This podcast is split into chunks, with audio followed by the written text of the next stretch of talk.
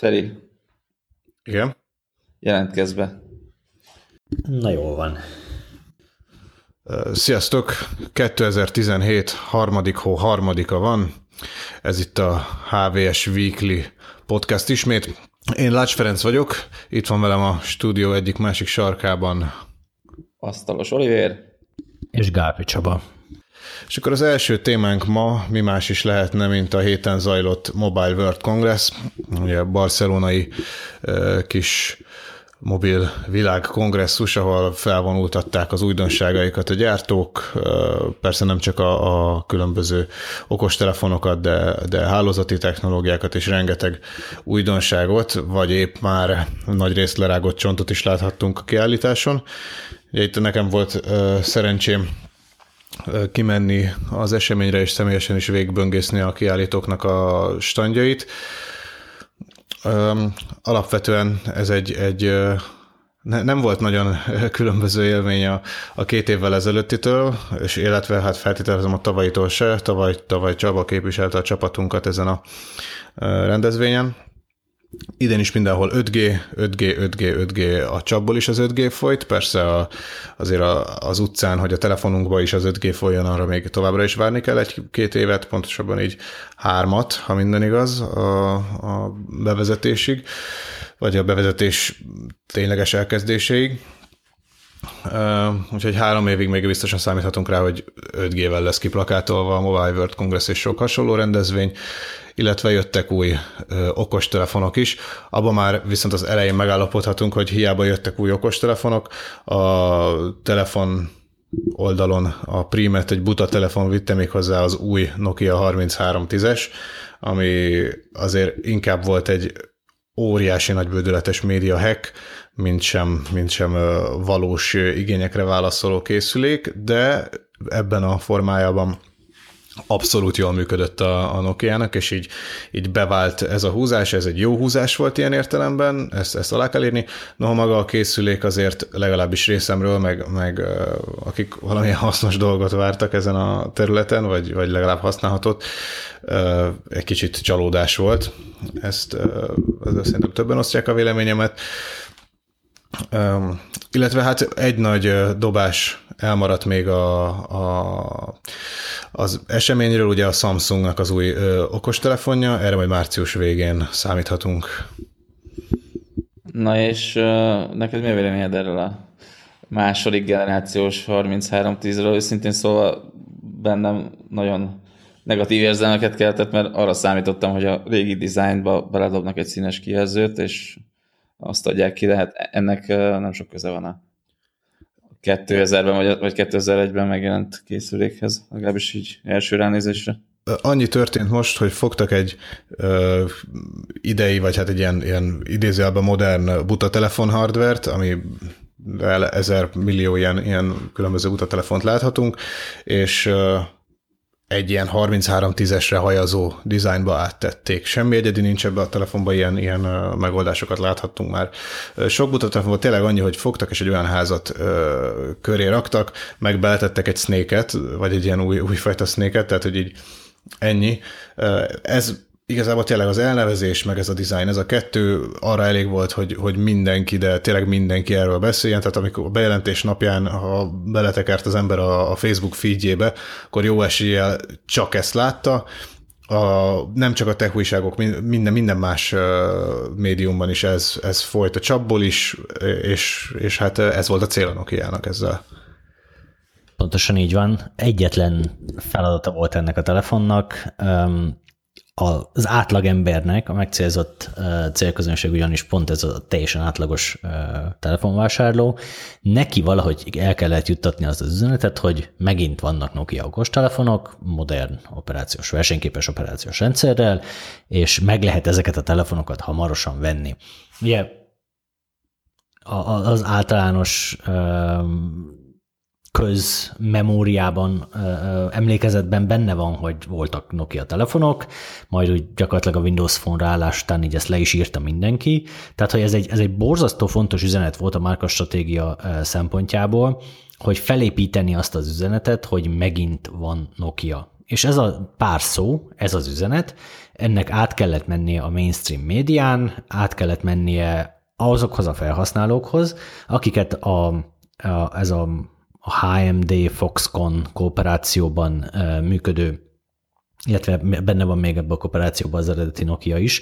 Tehát ez a hármas kooperáció újra Nokia márkás telefonokat fog gyártani, és ezt, ezeket a telefonokat pedig nem a, a, az iPhone rajongóknak, nem a high-end um, csúcs telefonok vásárlóinak, nem a kütyübuziknak akarják eladni, hanem kimondottan néptelefont akarnak újra csinálni, és ehhez meg ezt az üzenetet el kellett juttatni adott esetben mondjuk index címlapra, vagy el kellett juttatni, el kellett juttatni azokba a médiumokba, ahol, ahol ezek a, az egységsugarú felhasználók is, amit ezek az egységsugarú használók is fogyasztanak.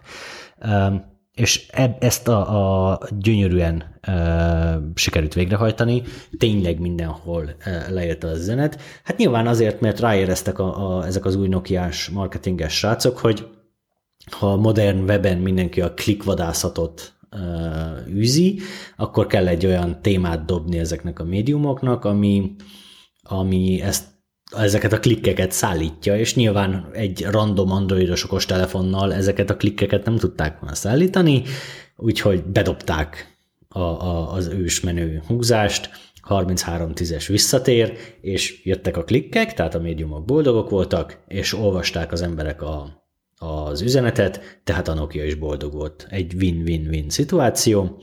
Így, hogy valószínűleg ezt a telefont egyáltalán nem akarja a Nokia e, érdemi számban eladni. Ennek az egyetlen dolga volt, hogy, hogy ezt az üzenetet közvetítse a potenciális vásárlók felé, és ez egy, ez egy óriási siker szerintem.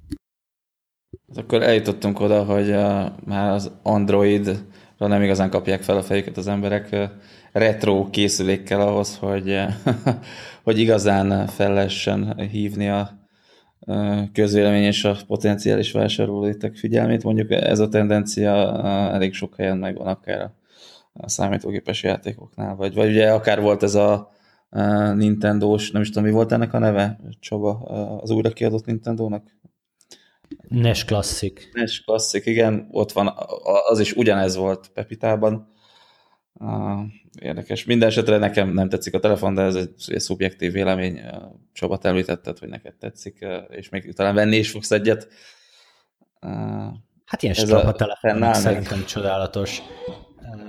Két g telefon, sok-sok. Hát telefonaim lehet vele meg zenét hallgatni. 15 ezer forint körüli áron, szerintem ez egy, ez egy tök jó dolog. Amúgy mondtad, hogy a, a, a, az android nem kapja fel senki a, a fejét idén, hát szerintem tavaly, meg tavaly előtt, meg azelőtt sem kapta már fel, tehát gyakorlatilag egy Samsungot, talán egy LG-t, és hát szerintem itt be is záródik a sor, így hirtelen nem tudnék egy olyan telefon bejelentést mondani, ami így így mondjuk még akár nálunk is vezető pozíciót érne, vagy kiemelt helyet kapna a, a Google között. telefonjai voltak legutóbb ilyenek. A Nexusokról valóban szoktunk ilyent írni, de hát ugye már azok sincsenek, Magyarországon nem forgalmazzák, tehát igen. Az Android az már ilyen szempontból észrevehetetlen, vagy, vagy így bele simul a háttérbe, valami mással Bele szürkül, igen, igen, igen.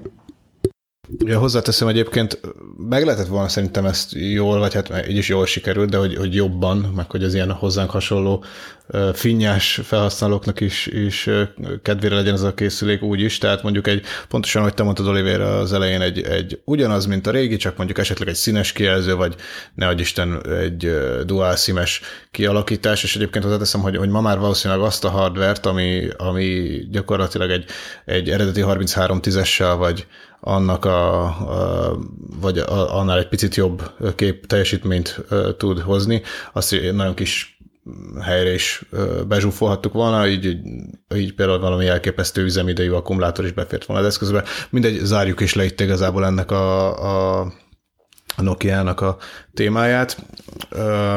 Mi volt még az MVC-n? Hát ugye, amint azt említettem, 5G, 5G mindenhol, 5G a szolgáltatóknál, a hálózatépítőknél, mind, mind, mindenkinél ez, ez volt a téma. Többször végigmentünk már ezen, hogy, hogy mik lesznek ez a, ennek a technológiának az előnyei. Mindjárt most is, is megnézzünk egy párat, meg megnézzünk egy-két use case-t, amit itt megmutogattak a, a gyártók Nekem az a kérdésem, a, bocs, hogy hogy hogy áll most ez az 5G? Van már hivatalos szabvány, iparági szabvány, vagy mindig ott tartunk, hogy így ilyen kvázi szabványosított dolgokkal próbálnak a gyártók figyelemfelkeltést végezni. Mikor realizálódik ez, mikor lesz elérhető az 5G, ha nem is feltétlenül Magyarországon, de mondjuk bárhol Európában, vagy itt a környező országokban? Ugye az ilyen kőbevésett szabvány ez még mindig nincs, tehát itt mennek, továbbra is megy a, ez a, igen, ahogy mondtad, a kvázi szabványoknak a használata, ami a bevezetést illeti. Ugye itt nem, nem, nem arról lesz szó, hogy egyszer csak megnyomják az 5G on gombot, és akkor bekapcsol majd adott helyeken ez a hálózat, hanem egy ilyen kvázi lépcsőzetesen építik ki. Már most is akadnak olyan bázisállomások, meg hardverek, amik majd ö, képesek lesznek az 5G átállásra, akár ahogy vannak, akár egy minimális módosítással. És ö, az első ilyen, ilyen értelmezhető méretű bevezetés, meg, meg rajtja ennek a történetnek 2020-ra várható egyébként, a, a Telekom legalábbis ugye ezt mondta nekünk, és ö, addig viszont jöhetnek ezek a 4,5G, 4,6G, meg hasonló bevezetések, amikor különböző funkciókat, meg, meg már ilyen 5G-ből integető megoldásokat azért elérhetővé tesznek ezeken a hálózatokon a cégek. Ez egy érdekes sztori, hogy hol kezdődik az 5G és hol fejeződik be a 4G, mert ugye gyakorlatilag az LTE Advanced, ami most van és használjuk, és, és ez egy működő dolog, ez maga is az 5G szabvány része lesz egy, egy némi módosítással. Tehát a marketinges csapatok már, már türelmetlenül olvasgatják a, a szabványnak az első vázlatait, vagy, vagy a draft előzeteseit, hogy mi az az első olyan fejlesztés, amire már rá tudják húzni, hogy 5G. Mert ez ugye nem olyan lesz, mint a 3G-ről a 4G-re váltás, vagy a 2-ről a 3-ra, hogy ez egy visszafele inkompatibilis, vadonatúj technológia, vadonatúj, tehát hogy támogatás szükséges a telefonba, stb. Tehát az 5G-s hálózatokon fognak működni a 4G-s telefonok például, visszafelé kompatibilisek lesznek ezek a dolgok, és ugye az 5G-nél, a 4G-nél például volt egy ilyen, hogy az ITU, a, a Nemzetközi Telekommunikációs Egyesület, Union, azt hiszem, az ITU meghatározta, hogy 100 megabit az a minimum, amit ennek állózatnak teljesíteni kell, és azt lehet 4G-nek hívni, és akkor nyilván mindenki kezdte a, ezt egy kicsit tekergetni, csavargatni, és sokszor olyan 3G-s technológiákra is ráhúzták, mint a HSPA, hogy, hogy HSDPA, hogy, hogy az már, az már 4G lenne, nem, az nem az. Gyak, műszaki értelemben az LTE az, amitől, amitől 4G kezdődik. Ugyanez a, a mismásolás már megkezdődött az 5G-vel kapcsolatban is. Valószínűleg míg tényleg 2020-ra jönnek majd az első igazi kimondottan az új szabvány szerint fejlesztett cuccok, már talán jövőre szerintem jönnek majd az elsők, hogy bekapcsoltuk az első 5G kompatibilis, meg 5G-s hálózatot, tehát hogy ezt a marketinges csapatok ezt, ezt már ezerrel tolják, és amire rá tudják húzni az első dolog, hogy ez már ilyen 5G-szerű, azt el is fogják 5G-nek hívni, terveznek hozzá gyönyörű szép logót, és a tévében fogják mutatni, hogy ez már 5G. Igazából ami a, a, a végfelhasználó számára lényeges, az az, hogy ez nem lesz egy ekkora ugrás, ez egy, ez egy fokozatos fejlődés. Gyakorlatilag ahogy az LTE különböző változatai fejlődnek, azok szépen lassan visznek bele minket az 5G-be. Erről már korábban is beszéltünk amúgy sokat, hogy az 5G-be amúgy is ilyen speciális hálózatoldali technológiák vannak, mint a network slicing, meg, meg a 60 GHz fele való terjeszkedés, tehát hogy a dinamika tartománya nő meg a hálózatnak, képes lesz lassabb kommunikációra is, képes lesz szupergyors kommunikációra is, de a mainstreamet az továbbra is a ma LTE-ként ismert technológia adja majd alapvetően. Emiatt, emiatt ez egy nagyon érdekes lesz.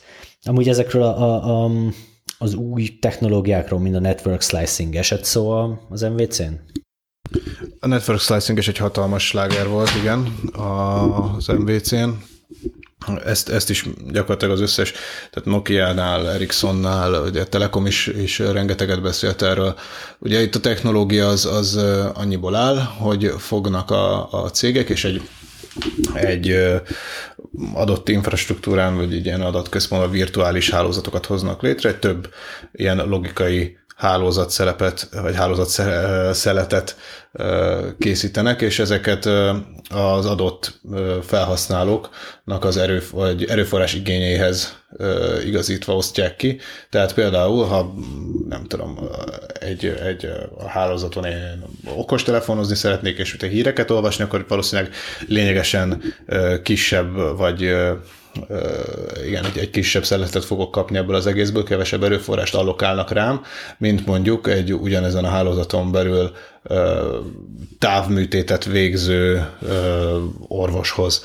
Tehát valahogy így, így néz ki, tehát az erőforrásokat allokálják úgy, hogy a virtuális hálózatokon, hogy azok az adott felhasználóknak az igényeihez igazodjanak. Ehhez, ezzel tudják az árazást is egyébként ilyen teljesen rugalmasan kezelni a cégek, illetve sokkal hatékonyabban és gyorsabban tudják a változó igényekhez is alakítani a hálózatukat. Úgyhogy ez mindenhol, mindenhol hatalmas sláger volt, és, és ez lesz az egyik ilyen, a jelenlegi állás szerint ez lesz az egyik kulcs képessége majd az 5G-nek. Igen, nekem a network slicingban az a nagyon érdekes, hogy gyakorlatilag ma, hogyha egy bázisállomást leteszünk, akkor azt így alapvetően behangoljuk mondjuk az okostelefonok kiszolgálására, és az akkor úgy hal meg. Amíg azt át nem hangoljuk, vagy át nem állítjuk a konfigurációs részét, addig az, addig az erre van optimalizálva. És a network slicing lehetővé teszi, hogy, hogy gyakorlatilag ezt a rádiós frekvencia kezelést, ezt egyszerre több felhasználó igényei szerint tudjuk optimalizálni. Tehát az egyik slice az marad mondjuk az okostelefonoknak, tehát hogy egyszerre, mondjuk az, annak a slice-nak az a dolga, hogy az egyszerre sok eszközt szolgáljon ki, egy eszközzel viszonylag kevés ideig kommunikáljon, a latency, a késleltetés az annyira nem kritikus, és mondjuk az átviteli sebesség sem kritikus. És mellette csináltunk egy másik slice-ot, amit viszont teljesen más hálózati paraméterekkel optimalizálunk, mondjuk adott esetben mondjuk a távműtétnél a, a késleltetés az abszolút kritikus, úgyhogy annál azt a potmétert tekerjük csutkára 11-ig, a többi potméter meg, meg mondjuk lehet kisebb, vagy esetleg letekerhetjük teljesen, mert mondjuk tudjuk, hogy abba a cellába csak egyetlen ilyen végpontot kell kiszolgálnunk, akkor a, a végpontok számát, vagy a potenciális végpontok számát, azt meg letekerjük a, a, a minimumra. És akkor ez azt jelenti, hogy így gyakorlatilag egy bázisállomás egyszerre nagyon eltérő igényeket is hatékonyan tud kiszolgálni. Ez, amit má, ma nem nagyon tud megcsinálni a rádiós hálózat. Most be van állítva egy ilyen, ilyen közepesre, tehát hogy mindenkit egész jól tud kiszolgálni, de például pontosan emiatt van az, hogy a késleltetése azért sokszor sokkal magasabb, mint a, a, a kábeles internetnek, és e, ez az új technológia network slicing majd lehetővé teszi, hogy, hogy például az önvezető autóknak ugye megint csak nem túl nagy a sávszélesség igénye, de ők már sokan vannak, kis késleltetés kell nekik, stb. Tehát, hogy ők akkor kapnak egy olyan slice-ot, ami meg erre van ki potméterezve. Igen, az egyik nagy sláger így a, az 5G kapcsán, vagy az 5G képességei kapcsán még, ugye mindenki hangsúlyozza, hogy itt most nem az a lényeg, hogy nagyobb lesz a sávszélesség. Ugye tavaly arról beszéltek nagyon sokan, hogy az, az lesz majd egy hatalmas pozitívum, hogy, hogy rengeteg klienst képes kiszolgálni egy ilyen cellán belül a, az 5G. Most ugye a késleltetésre hasonlít rá mindenki, hogy, hogy elképesztően alacsony, tehát akár ilyen négy vagy még alatta millisekundumos késletetéssel tud majd ez dolgozni. Itt például volt ez a távműtétek, illetve a VR meg AR-nél is felhozták ezt, tehát ha például ilyen egy VR vagy AR szemüveg get akarunk a, a valamilyen cloudos környezetből kiszolgálni, tehát hogy a, ott a tartalmak megjelenítéséhez szükséges heavy liftinget, vagy nagyobb feladatokat a felhőben végezzük el, akkor ott valami elképesztő kis készletet is szükséges, hiszen ha mozgatjuk a fejünket, és, és a kép az nem követi megfelelően, vagy akár tényleg csak egy pici lemaradást is nagyon gyorsan észrelünk, ez, ez volt még egy olyan, bár valószínűleg ugye ez a legkevésbé kritikus terület, de, de ezt is nagyon sokan hozták példaként, nagyon sok standnál tűntek fel a VS. Igen, ugye annyi a csavar a dologban, és ez az, amit a marketingesek elfelejtenek ehhez hozzátenni, olyan szakemberek tudják, hogy ezeket nem egyszerre tudja. Tehát nem egyszerre tudunk több tízezer végpontot kiszolgálni mondjuk egy bázisállomásról, és nyújtani az ezred másodpercnél kisebb késletetést, hanem vagy-vagy. Tehát, hogy ezekkel a potméterekkel lehet játszani, de hogy ez nyilván a, a kommunikációban nem nagyon fér bele, hogy tudjuk így is optimalizálni, tudjuk úgy is optimalizálni, de azért a kettőt egyszerre azért, azért, azért az 5G sem fogja tudni. Igen, hát pontosan ehhez igazodik a, a network slicing, hogy, hogy közelítünk vele a leginkább ahhoz, hogy, hogy hát nem egyszerre tudjuk, de a lehető legjobban kiosztjuk, hogy ahova kell a kis légésletet oda el tudjuk azt juttatni, ahova nem kell annyira, de mondjuk a szeletnek többet, több eszközt kell kiszolgálni, akkor az, az működik. Úgyhogy mindenképp nagyon ígéretes ez a technológia. Tavaly is az volt, tavaly előtt is az volt, még mindig nagyon ígéretes. Valószínűleg még a következő években is az marad, és aztán mégis most már annyira sokat nem kell várni, hogy ezt, ezt láthassuk élesben is, de azért ébren senki ne várja meg.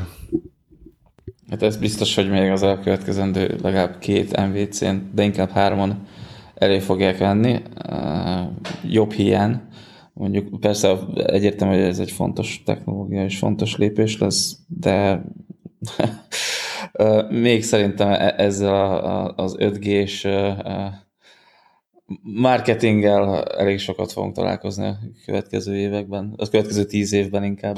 Egyébként emellett volt még bármi érdekesség az MVC-n, ami így felkeltette a figyelmedet, vagy ott ragadtál esetleges tannál egy 30 másodpercnél több időre bármi miatt? Hát ami még említést érdemel, vagy hát nyilván azok a az új okostelefonok, vagy, de, de nagyon sokat nem, tehát voltak ezek a kötelező újítások, jött az új, új LG G6, jött az új, a Huawei-nek a P10 modelljei. Igazából idén valahogy, vagy tehát hiányzott a lendület ezekből a dolgokból. Tehát az LG az, az egész tudatosan vett vissza, és lett egy ilyen kicsit konzervatívabb dizájnnal, vagy támadt egy kicsit konzervatívabb dizájnnal a, a moduláris és hát elég rossz kritikákat kapó G5 után, ami egyébként egy teljesen jó kis telefon lett, de itt is azért felvásárolták előtte a, a, felvásárolta a Samsung ugye a piac elől lényegében a, a Snapdragon 835-öknek egy jelentős részét, így, így ebben a készülékben, és 821 van, tehát egy, igazából egy tavalyi csúcs telefont kapunk itt, ne, és, és ugye most már heteken belül jön a, a Galaxy S8, ami ellen azért így lehet, hogy ez kevés lesz. Ugye a 2-1-es képarány ennek a telefonnak a különlegessége, ezt egyébként tényleg nagyon jól sikerült benne, ezt abszolút aláírom, meg alapvetően jó a felépítése is az eszköznek, tehát ez a 2-1-es képarány jó nagy kijelző, minimális peremekkel, mégis kényelmesen át lehet érni, ez egyáltalán nem egy rossz irány, és, és, és itt ezzel rá tapinthatott valamire az LG. Hogyha sikerült az árazást valamilyen vállalható módon belőni esetleg, lehet ebben a telefonban abszolút valami. A Huawei is igazából ott, ugye ő miután ő már saját fejlesztési processzorokkal dolgozik, ő abszolút tartotta a tempót az idei mezőnnyel, a Kirin 960 van ugye már ezekben, és ez, ez is egy jó, tehát jó felépítés igazából nem, nem hozott ez sem olyan nagyon nagy újdonságot a P9-el kapcsolat, vagy P9-el szemben. Annyi, hogy az új lenyomatolvasó előre került, ez szerintem egyébként egy, nem volt egy annyira jó lépés, annyira egységessé válik ezzel a, a konstrukcióval a, a telefonok külséje így már, tehát a Samsungtól a OnePlus-on át, ugye most már a HTC, a, a Huawei, illetve hát nyilvánvalóan az iPhone is, is egészen most már ilyen egy, egy kaptafára készül, még az eddigieknél is jobban. Mondjuk annyi egyébként, sőt annyira igaz ez, hogy most már a Samsung az előzetes információk szerint pont menekül is ettől a kaptafától, és az S8-on már hátul lesz a, az új lenyomatolvasó, sőt ugye már az iPhone-ról is hallhattunk ilyet, hogy eltűnik ez a, ez a gomb előről, és az egész egy kijelző lesz. Úgyhogy mindegy, ezt majd meglátjuk, de lényeg az, hogy, hogy olyan nagyon durva és egzotikus okostelefonos újítások nem voltak a, a, az idei MVC-n, ha csak nem beszélünk mondjuk a jó öreg BlackBerry-ről, ahol a Key One azért egy viszonylag egyedi készülék lett. Ezt is így volt szerencsém kicsit megnyomkodni. Abszolút prémium felépítés egyébként, a billentyűzet, hogyha valaki fogott kezében Privet, BlackBerry Privet, akkor, akkor lényegében ugyanaz, érintésérzékeny, Nekem személyesen nagy kedvencem a gumírozott hátoldal, tehát ez egy nagyon jó tapintás, nagyon kényelmes fogást ad ennek a telefonnak. Az új lenyomatolvasó a Space billentyűben, az is egy, egy szerintem egy, egy teljesen jó koncepció. A kijelző az itt pici, lévén, hogy a telefon kvázi egy standard okos telefon méretű, viszont az aljából elvesz egy jelentős részt a, a fizikai billentyűzet. De, de hát igazából ez is egy kicsit, kicsit a középkategóriás hardwarehez képest magasra áraszt a, a cég, úgyhogy ilyen átütő sikerre itt se feltétlenül számítunk. Hát meglátjuk, meglátjuk, de, de az, az látszik, hogy, hogy egy ilyen stagnáló MVC volt idén, tehát nem, nem volt sehol az az elképesztő előrelépés. A BlackBerry az, aki így gyakorlatilag a, a, a shut up and take my money felkiáltásomra továbbra sem hajlandó reagálni. Így gyakorlatilag kidobtak már legalább két olyan hardvert, amire úristen, ez most azonnal kell, az egyik ez a, a, a mostani a, a kíván, kíván, a másik meg a, abszolút rákívántam, a másik meg a passport. A passport az egy, az egy jó cucc volt egy akkori high-end hardware de ugye az operációs rendszer ott még nem Android volt.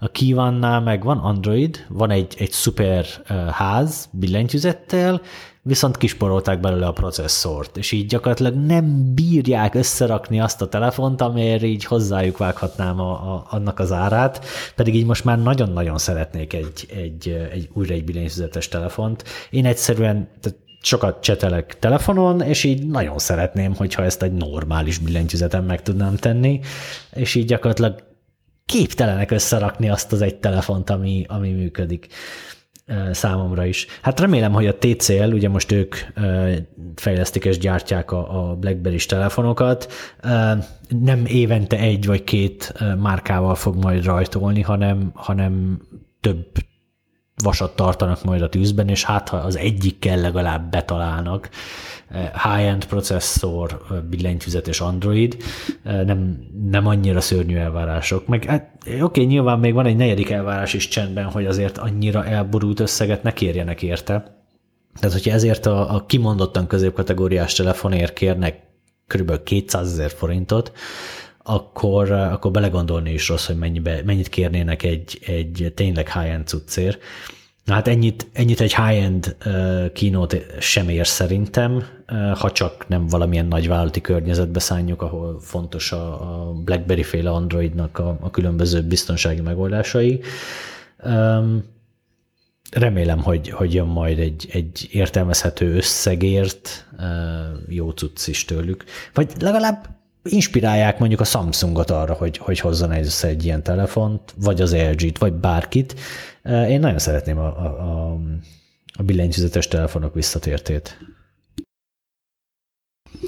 Igen, egyébként ezt, ezt megerősíteni tudom csak, hogy tehát a menőségi faktorban egyébként szerintem máig a, a priv az, ami így, így visz mindent, és én egyébként nem vagyok egy, egy fizikai billentyűzet rajongó, tehát lassabban is gépelek rajta, mint, a, mint egy sima ilyen virtuális billentyűzeten, de, de tehát a, Priv, a Priv az az, ami még mindig szerintem azt a menőségfaktort egyetlen, egyetlen telefon se tudta hozni, viszont az ára az még mindig uh, annyira az egekben van, ahhoz képest, uh, hogy ugye ez már egy elég régi vasnak számít, hogy, uh, hogy az így egyszerűen nem, nem justifikálható. De tovább is mehetünk, akkor így igazából az MVC-t ezzel szerintem egy kivesézetnek tekinthetjük, viszont volt itt még érdekes témánk, ugye a héten, a Barcelonán kívül is. Oliver, ez merre is indultunk el? Igen, hát a MVC mellett a mai másik nagy témánk, ami a műsor másik felét tölti fel, az a, a AMD Zen processzorok megjelenése, pontosabban az asztali verzió piacra kerülése, amire így egy laza négy és fél év, vagy talán kicsit több várakozás után került sor. És hát az elmúlt egy hétben, meg amúgy az elmúlt pár évben ezzel rendszeresen foglalkoztunk, és foglalkozott vele minden oldal, illetve a szaksajtó. És végre megérkezett, tegnaptól megvásárolható már ahol, ugyanis a legutóbbi ellenőrzésemkor már a csúcsmodell az szinte mindenhol az összes híres nemzetközi webshopban, itt az Amazontól kezdve a Newegg-ig mindenhol kifogyott, vagy elfogyott. De hogy miért? Arra esetleg a, a, eredmények mellett a remekül sikerült marketing kampányt is választod, ugyanis olyan szépen sikerült ezt felépíteni, hónapokig húzták halasztották, csepegtették az információkat, néha bebedobtak egy teszteredményt, több rendezvény volt, akkor ugye mindig mindenki írt róla, plusz ugye már évek óta nem tudott labdába rúgni a cég ilyen szinten, és szerintem ez kicsit fel is korbácsolta a várakozásokat, az Intel ezzel párhuzamosan pedig hát jóformán alig csinált valamit, ilyen 5-10 százalékokat fejlesztettek, mindig ugyanolyan jó drágán adták a processzorokat, persze semmi, meg senki nem kényszerítette őket arra, hogy ezen változtassanak, úgyhogy én úgy érzem, hogy a piac az már egy ki is volt éhezve arra, hogy valami új, üde színfolt jelenjen meg, és emiatt tényleg óriási érdeklődésre veszte. Én ahány cikket csak, csak néztem tegnap, illetve tesztet mindenhol több száz, több ezer hozzászólás, magas olvasottsági értékek, tehát abszolút ráizgult erre mindenki. És hát akkor az eredményekre rátérve, ez, ez elég vegyes képet fest jelenleg. Ami érdekes, hogy munkában szerepel jobban, tehát a, a, a munkához használt alkalmazások, itt a 3D rendelés, a, a kiadványszerkesztéstől kezdve a különféle tömörítés, fájltömörítés, ugye videótömörítés, ezekben jobban szerepel, mint a játékokban, holott ugye ennek az elsődleges célcsoportja a PC-k világában elsősorban a játékosokat akarná, vagy játékosok lennének. Baromi kiforratlan még maga a platform is, számos BIOS probléma és szoftveres probléma hátráltatja, a játékok abszolút nem ismerik, rosszul használják a szálakat magukat, ugye itt megjelent a Intelnél már lassan 20 éve alkalmazott hipertrading, és ugye ezt semmi nem ismeri fel, rosszul ütemezik a, a szálkiosztást, stb. Úgyhogy ez még egy nagyon kiforratlan platform, ami visszaüt az eredményekbe, és ugye a játékoknál, ahogy mondtam, ez bizonyos esetekben hátrányt eredményez, ami azt jelenti, hogy bár az előző generációnál még így is jobban teljesít, de az Intel megoldásaihoz képest le van maradva itt-ott a csúcsmodell is, és ugye ezzel párhuzamosan bemutatott másik két ugyancsak 8 magos modell. Úgyhogy én azt mondom jelen állapotában, hogy mindenképpen megéri várni a, a vásárlásra, aki netán amellett dönt, hogy ő ezt így meg akarja venni, vagy, vagy mindenképpen beújítana, az szerintem várjon legalább egy hónapot, de inkább kettőt, addig az árak is normalizálódnak, talán még az Inter is ára csökkent, az alaplapok talán kiforják magukat, itt a bioszokra gondolok elsősorban új modellek jelenhetnek meg, úgyhogy én ebben semmiképpen sem ugranék bele, és mindenkinek azt javaslom, hogy kivárásra játszom, hogyha csak nem rendkívül sürgős a vásárlás. Csaba, te váltanál erre? Vagy esetleg egy, egy négy magasra, hogyha bejönnek azok a modellek, és tavasszal ugye van egy ilyen ígéret, hogy, hogy a második negyed évben, azaz most így tavasszal még érkeznek négy magasok is olcsóbban. Picit korábbról kezdem. Engem az lepett meg, ugye egy nagyon-nagyon-nagyon-nagyon hosszú és alapos cikkben elemezted a héten a, a Ryzen-nek a, a mikroarchitektúrális felépítését, és engem az lepett meg, hogy igazából semmilyen meglepetés nincs ebben a, a processzorban, tehát hogy nagyjából hasonló elvek alapján épül fel, mint minden ma sikeresnek tekinthető processzor, nagyjából hasonló paraméterei vannak, mint amúgy egy Intel processzornak, nagyjából hasonlóképpen működik. Itt-ott nyilván vannak kisebb eltérések. Itt-ott valamiben előbbre jár, valamiben egy picit hátrébb, de alapvetően ez, egy, ez, ez az architektúra nagyon-nagyon hasonló ahhoz, amit a, a, az Intel csinál. És ez egy óriási váltása a bulldozerhez képest, ami egy, ami egy teljesen eltérő alternatív megközelítést használt, ott ugye nagyon gyakorlatilag rengeteg erőforrást processzor mag szintjén elvesztett, illetve közös, közössé. Tehát ott, ott volt, volt egy, egy, egy, egy masszív fogadás az, az AMD részéről, hogy, hogy milyen irányba fog fejlődni a, a processzor, a, mondjuk a szoftveripar amúgy, tehát hogy arra fogadtak, hogy a szoftveripar nagyon durván el fog tolódni a több szálúság irányába, és létrehoztak egy olyan mikroarchitektúrát, ami ezt ennek elébe megy, és akkor tud igazán jól működni, hogyha tényleg mondjuk, ha nyolc magot teszel alá, akkor mind a nyolc magot kihasználja, mondjuk egy böngésző is, vagy, vagy amit az emberek használnak. Hát nyilván ez a fogadás, ez, ez nagyon nem jött be, gyakorlatilag alig léptünk előre több szállusításban, a, a, akár az elmúlt tíz évben, és ebből a szempontból nagyon érdekes látni, hogy a, a Ryzen, illetve a Zen architektúra, az egy ilyen ultrakonzervatív, igazából számomra ultrakonzervatív uh, dizájnnak tűnik.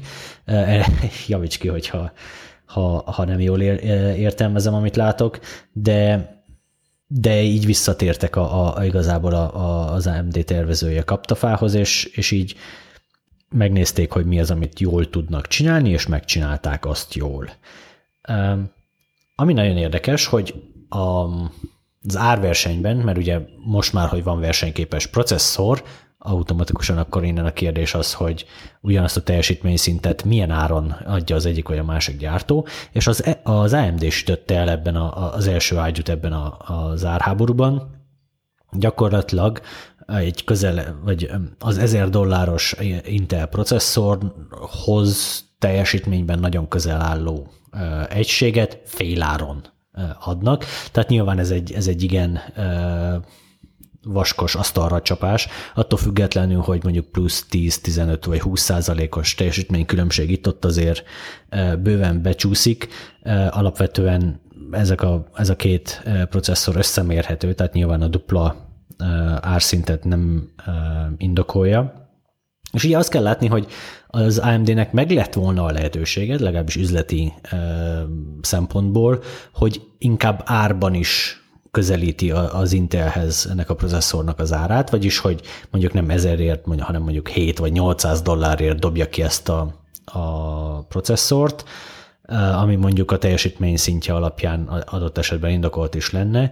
Ehelyett viszont nagyon agresszíven piacszerzésre fókuszálva, tehát hogy kimondottan ők volument akarnak értékesíteni, ennek alapján kimondottan így, így az Intel alá, bőven alá belőttek vele, és feltételezem, hogy a következő negyedévekben az új generáció, vagy a többi SKU piacra dobásával is ez lesz majd a stratégia, hogy piacszerzés, piacszerzés, piacszerzés, és a cég megpróbál majd, majd minél több hasznot. Tehát, hogy minél magasabb részesedést kiharcolni, majd valamikor ezen degeszre is keresni magát. Akkor reflektálnék így a, először a mikroarchitektúrás kérdésre. Valóban ez egy jóval konzervatívabb design, de ugyanakkor, ahogy mondtad is, jól láttuk, hogy ez a bulldózeres, innovatív, egyedi megoldás, ez, ez nagyon nem jött be, aminek egyrészt az oka, hogy mivel az Intel az már sok-sok éve piacvezető, ezért gyakorlatilag az összes létező x86-os szoftvert azt a Intel Core architektúrájára optimalizálják, és ez egy óriási handicap tud lenni. A hiába lett volna jó, valójában alapvetően nem volt jó a bulldozer, de mm, az is hátráltatta, hogy interoptimalizálnak mindent, és így, így sok esetben esélye nem volt. A másik, hogy, hogy konzervatív valóban, viszont az is nagyon valószínű, hogy ha van benne truváj, egyébként olyan nem létezik, hogy egy valami, egy bizonyos dolog, ami csodát tesz, ha még vannak benne ilyen viszonylag nagy ugrást eredményező megoldások, akkor arról nem véletlenül nem beszélnek a tervezők, nyilván nem szeretnének ihletet adni az Intelnek, hogy esetleg lemásolják. És pont azért ugye, tértek vissza erre a konzervatív irányra, meg a Intelhez hasonló felépítésre, mert ugye a szoftver optimalizáció az Intel processzorokra történt az elmúlt nagyjából tíz évben, amiről beszéltél is. Úgyhogy egyszerűen rá voltak kényszerülve arra, hogy ezt az irányt célozzák meg, és ez szerintem egész jól sikerült annak fényében, hogy azért ez, ez messze nem egy Intel Broadwell vagy Skylake másolat, vannak hasonlóságok, de, de van egy rakás eltérés is, akit részleteiben érdekel, az olvassa el azt a néhány tízezer karakteres cikket. Úgyhogy én leginkább arra leszek kíváncsi, hogy ezt így továbbfejleszteni, hogyan tudják. Ha sikerül szép tempóban mondjuk egy ilyen azonos órajel, az az IPC szempontjából 15%-os ugrásokkal lépkedni, akkor itt megmaradhat ez a szoros verseny. Az Intel-től 2020 előtt nem nagyon várjunk forradalmi architektúrát, tehát ők ezt a, a core vonalat fogják még reszelgetni, amiben már ugye nincs túl sok potenciál. Úgyhogy most jönnek azok a fejlesztések, hogy a, a 256 kilobajtos cache, ami már a megjelenéskor, azaz 2008-ban is kevésnek számított, azt így meg négyszerezik. Például a szerveres Skylake-ekben 1 megabyte L2 cache lesz, de most jönnek ezek a hogy a, a, a, a, a, hogyan gyártsunk, hogy hogyan tervezünk mikroarchitektúrát a könyvnek az utolsó fejezetében lévő lépcsők, amikor már nincs más, nincs más választás, csak az ilyen nagyon alapvető potmétereket feltekerve megemelni a teljesítményt. Úgyhogy itt még egy egész érdekes kis csata is kibontakozhat. Én arra számítok ilyen helyzetben, hogy, hogy ennél csak szorosabb lesz a következő két-három évben a verseny, aztán majd meglátjuk, hogy ebből mi válik be. A árazásra reagálva ugye azért itt azt is figyelembe kell venni, hogy az elmúlt öt évben azért így, így teljesen kiesett az AMD a Pixisból a, a márka név értéke, meg ugye az egész márka értéke sokat csökkent, és ezért is kellett szerintem bedobják ezt a gyakorlatilag féláras trükköt, hogy megvegyék az emberek, vagy, vagy ez is egy, egy olyan plusz érv legyen, ami, ami a termékek mellett szól. Önmagában az nem elég, hogy közel azonos vagy hasonló teljesítmény nyújt, itt, itt jóval olcsóban is kell adni, és szerintem még azért így is szép hasznok van rajta. Én tipre azt mondom, hogy, hogy egy 100%-os haszon biztos, hogy van az 500 dolláros processzorokon, de akár még több is, még akár, hogyha beleszámoljuk itt a fejlesztési költségeket is a, gyártás mellett, mert ugyanis nem túl nagy ez a szilícium lapka, ez egy kicsivel kisebb, mint 200 négyzetmilliméter, a Intel hasonló megoldásra meg azt hiszem 246 vagy 240 körüli, Úgyhogy én, én azt mondom, hogy ez egy, ez egy jó, jó stratégiának tűnik. Remélem, hogy kijavítják a, a különféle szoftveres problémákat, és akkor még egy kicsit esetleg közeledhet játékokban is. Én arra szeretném még felhívni a figyelmet, és szerintem ez egy borzasztó érdekes dinamika lesz a következő években, hogy a két cégnek teljesen eltérő költségstruktúrája van most. És ez később fog látszani nagyon látványosan a cégeknek, a két cégnek a viselkedésében is, és a marketing stratégiájában is. Pontosan miről is van szó. Az Intelnél, amikor ő elad egy chipet, akkor abból ki kell fizetnie a processzor tervező csapatot, és ki kell fizetnie a chipgyártók, a chipgyárra felvett banki hitel kamatait. Ez a két tétel van, és minél és ebből a második sokkal-sokkal-sokkal jelentősebb, tehát hogy a, az eredeti tőkebefektetést azt minél több csipre szétosztva, méretgazdaságosan, tömegtermelésben kell szétosztania.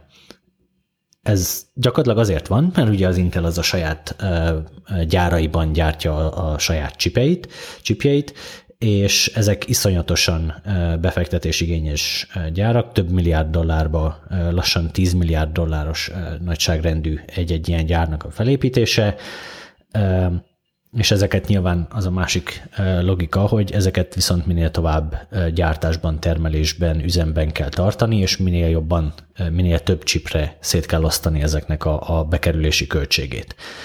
Az AMD-nél ilyen tétel nincsen, a cégnek házon belül csak a, a processzor tervező csapata van, és onnantól fogva pedig gyakorlatilag kapacitást vásárol bérgyártóknál, akik legyártják ezeket a processzorokat számára. Ez azt jelenti, hogy gyakorlatilag minden chipre van egy egységes fajlagos költség, ami nagyjából a chip méretével arányos, a chipnek a területével arányos, és ezt ki kell fizetni minden chipre, és ezt ki kell fizetni mondjuk 100 ezer csipre, ki kell fizetni 1 millió csipre, és ki kell fizetni 15 millió csipre is. Nyilván, hogyha nagy tételben vásárolnak, akkor valószínűleg egy picit kevesebbet kell fizetni, de önmagában ilyen nyomás az AMD nincsen, hogy hirtelen fel kell tornászni a piaci részesedését 10, 20, 30, 40 vagy 50 százalékra, mert másképpen fenntarthatatlanná válik a működése. Emiatt a cég megengedheti magának, hogy hosszú távon is mondjuk 10%-os részesedésen működjön, és mondjuk adott esetben feltételezve, hogy mondjuk a Zen 2, vagy Zen 3, vagy Zen sokadik, annyira-annyira jó lesz. Simán megtörténhet, hogy az AMD úgy dönt, hogy a piac 10, felső 10%-a elegendő neki, és azt mondjuk adott esetben mondjuk a szerveres szegmenset, megpróbálja meghódítani agresszíven, viszont a low-end az kevésbé értékes, kevésbé érdekes, mert a fajlagos költség ugye a chipgyártásban ott is ugyanannyi, tehát hogyha ugyanazt a chipet akarja eladni 5, illetve 50 dollárért, akkor az 50 dolláron nem tízszer annyit fog keresni, hanem többször annyit fog keresni. A lényeg a lényeg, hogy a, az AMD-nek nincsen arra motivációja, hogy nagyon sok csipet adjon el, arra van motivációja, hogy a csipeket nagyon drágán adja el. Ezzel ellentétben az Intelnek attól függetlenül, hogy most egy nagyon kegyes állapotban van, és drágán is, és sok csipet is ad el, alapvetően az a motivációja, hogy a volument szinten tartsa, és adott esetben hipotetikusan megint csak, megengedheti magának azt, hogy kivonuljon a, a piac legfelső, legfelső szegmenseiből, mert neki a volument kell minden áron fenntartania. Szóval van egy ilyen nagyon érdekes logika, amit nyilván egy picit, picit eltolja egymáshoz képest a két cég motivációit, és nagyon érdekes, hogy, hogy az eltérő irányok hogyan fognak a piacon is kirajzolódni. Igen, én annó, amikor ugye az AMD leválasztotta ezt az egész tudatágat, már láttam a, a, a cég temetését magam előtt, hogy ebből, hogy ennek nem lesz jó vége, ebből nem fog semmi jó kisülni, de az idő az úgy néz ki, hogy őket igazolt, jó döntés volt, mert tele, annyira... Az okostelefonok, az okostelefonok voltak az egyetlen, hát, ami igen, miatt ez igen. jó döntés volt. Igen, igen, amiből ugye végül kimaradt a cég, arról is lecsúsztak, mint sok más piacról, de mégis a rossz döntés után valamit visszaadott nekik a sors, úgy néz ki, hogy az a több százmillió okostelefon és abban a szükséges több százmillió chip legyártása az annyira megdobta a bérgyártók befektetéseit, illetve fejlesztéseit, hogy, hogy most egy egész versenyképes gyártás technológiát kaptak amit kihasználva ismét versenyképesek lehetnek. Ez, ez, ez, egy, ez egy érdekes dolog, hogyha ebbe így belegondolunk, hogy közvetettem, vagy közvetve ez így, így hogy alakult. Persze az Intel kárára, aki ugye kimaradt ebből az egész okostelefonos bizniszből, illetve hát, szerepelt benne, csak nem, hogy egy forintot nem hozott a konyhára, hanem több milliárdos veszteséget termelt. Ma már úgy állunk, hogy teljesen kiszálltak ebből, csak ilyen a harmadik fél számára magukat értékesített konstrukcióban, ez a kínai biznisz. Ugye az Nvidia is szépen beleállt a földbe az armos megoldásával, és hát ugye az AMD sincs sehol, de legalább a, ebből a létrejött fejlett gyártás technológiákat ki tudja használni. Említett, hogy az Intel most rá lesz kényszerülve arra, hogy nagyon sok olcsó csipet játszon, ugye emiatt álltak bele az IoT-ba, és pont múlt héten egy hete jelentettek be egy új szerveres atomszériát, aminek gyanúsan olcsó az ára. Hát így 60 dolláros volt a, a közvetlen előd, egy, egyik a legkisebb típus, és most 27 dollárért adják az újat. Ez tipikusan is, megelőző, igen. Tipikus megelőző igen. csapás.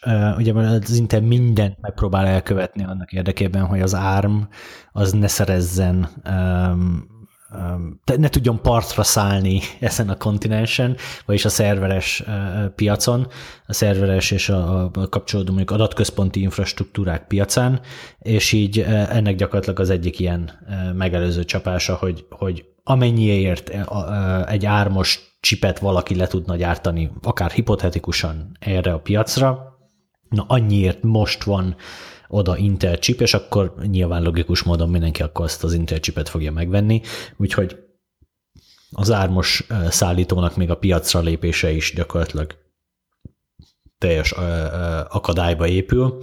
Gyakorlatilag így építik a, a, a partra szállás ellen a, a parti erődítményeket. Nagyon érdekes, hogy, hogy ennyire, tehát gyakorlatilag ez, ez a, a, ennek a, pia, a chipnek ezen az áron való piacra dobása azt mutatja, hogy, hogy óriási veszélyt érez itt az Intel, és jó látni, hogy, hogy hipotetikus versenytársakkal is versenybe szállnak. Igen, végre úgy látszik, hogy muszáj megmozdulni a cégnek. Itt az ármos uh, potenciális versenytársakra visszatérve, hogy elvileg az év végén, vagy valahogy az év második felében, most pontos dátumra nem emlékszek, ugye a Qualcomm-nak a 48 magos uh, Centric 2400-as szervercsipje, azt valószínűleg azért nem a 28 dolláros atomokkal próbálja majd megállítani, de az egy érdekes szereplő lehet. Én személy szerint baromi kíváncsian várom, hogy az, az így mit fog tudni. Egyedi architektúra, 10 nanométeres chip, a 48 mag, stb.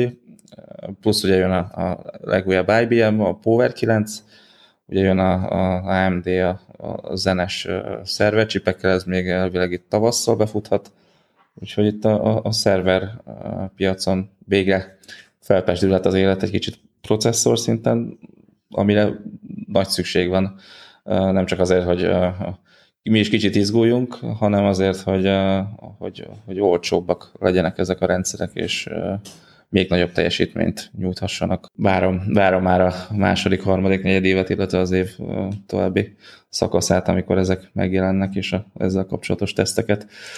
De ugye összefoglaljuk, hogy akkor mit tett le az asztalra az AMD? Hát ugye a 8 magos i7 6900K-nak egy, egy egész jó ellenfelet, ami munkához lehet elsősorban jó, ugye ez 500 dolláros és kicsit kisebb fogyasztással is rendelkezik, mint a 140 wattos Intel chip, és ami még különösen jó, hogy az alaplapok olcsóbbak hozzá, körülbelül fele annyiba kerül a, a legolcsóbb modell, mint a, az Intelnél, plusz két csatornás memória csomag elég hozzá, az Intel az ugye négy kell, és rengeteg alkalmazásban ugyanazt tudja, hogy itt a rendelést emeltem ki, hanem 3D modellezést használ, vagy azzal dolgozik, annak az egy egész jó alternatíva lehet, de ugyaner, ugyanez igaz itt a videótömörítés, a 4K videók, ugye itt a HVC, X264, ezekben is nagyon szépen muzsikál, és azért mégiscsak 6-700 dollárt spórolni, annyival olcsóval megkapni egy komplet rendszert, az azért már jelentős, abból mondjuk lehet venni egy jobb monitort, vagy, vagy akár egy, egy két GPU. SSD-t az egy. Csak a GPU-ra kell vagy akár a GPU-t, úgyhogy ez azért egy jelentős változás, itt nem pár ezer forintokról van szó, hanem több mint százezer forintról, akár közel 200-ról is platform szinten, ami, ami egy valós előrelépés. Én bízok benne, hogy a, a többi szegmensben is, ugye itt jönnek 6 és 4 magas processzorok is jóval olcsóban, ott is megmozdul egy kicsit a piac, és, és akár az Intel ára csökkent, ha nem, akkor pedig lesz olcsóbb alternatíva az AMD processzoraival. Itt szerintem le is zárhatjuk ezzel a, a mai adást. Um, nagyon kíváncsi vagyok, hogy, hogy mit hoz a jövő, akár, a, akár melyik piacon, amit ma kitárgyaltunk. Köszönjük szépen a figyelmet, én Gálfi Csaba voltam. Én Asztros Olyvér. Én pedig Lász Ferenc. Kellemes hétvégét.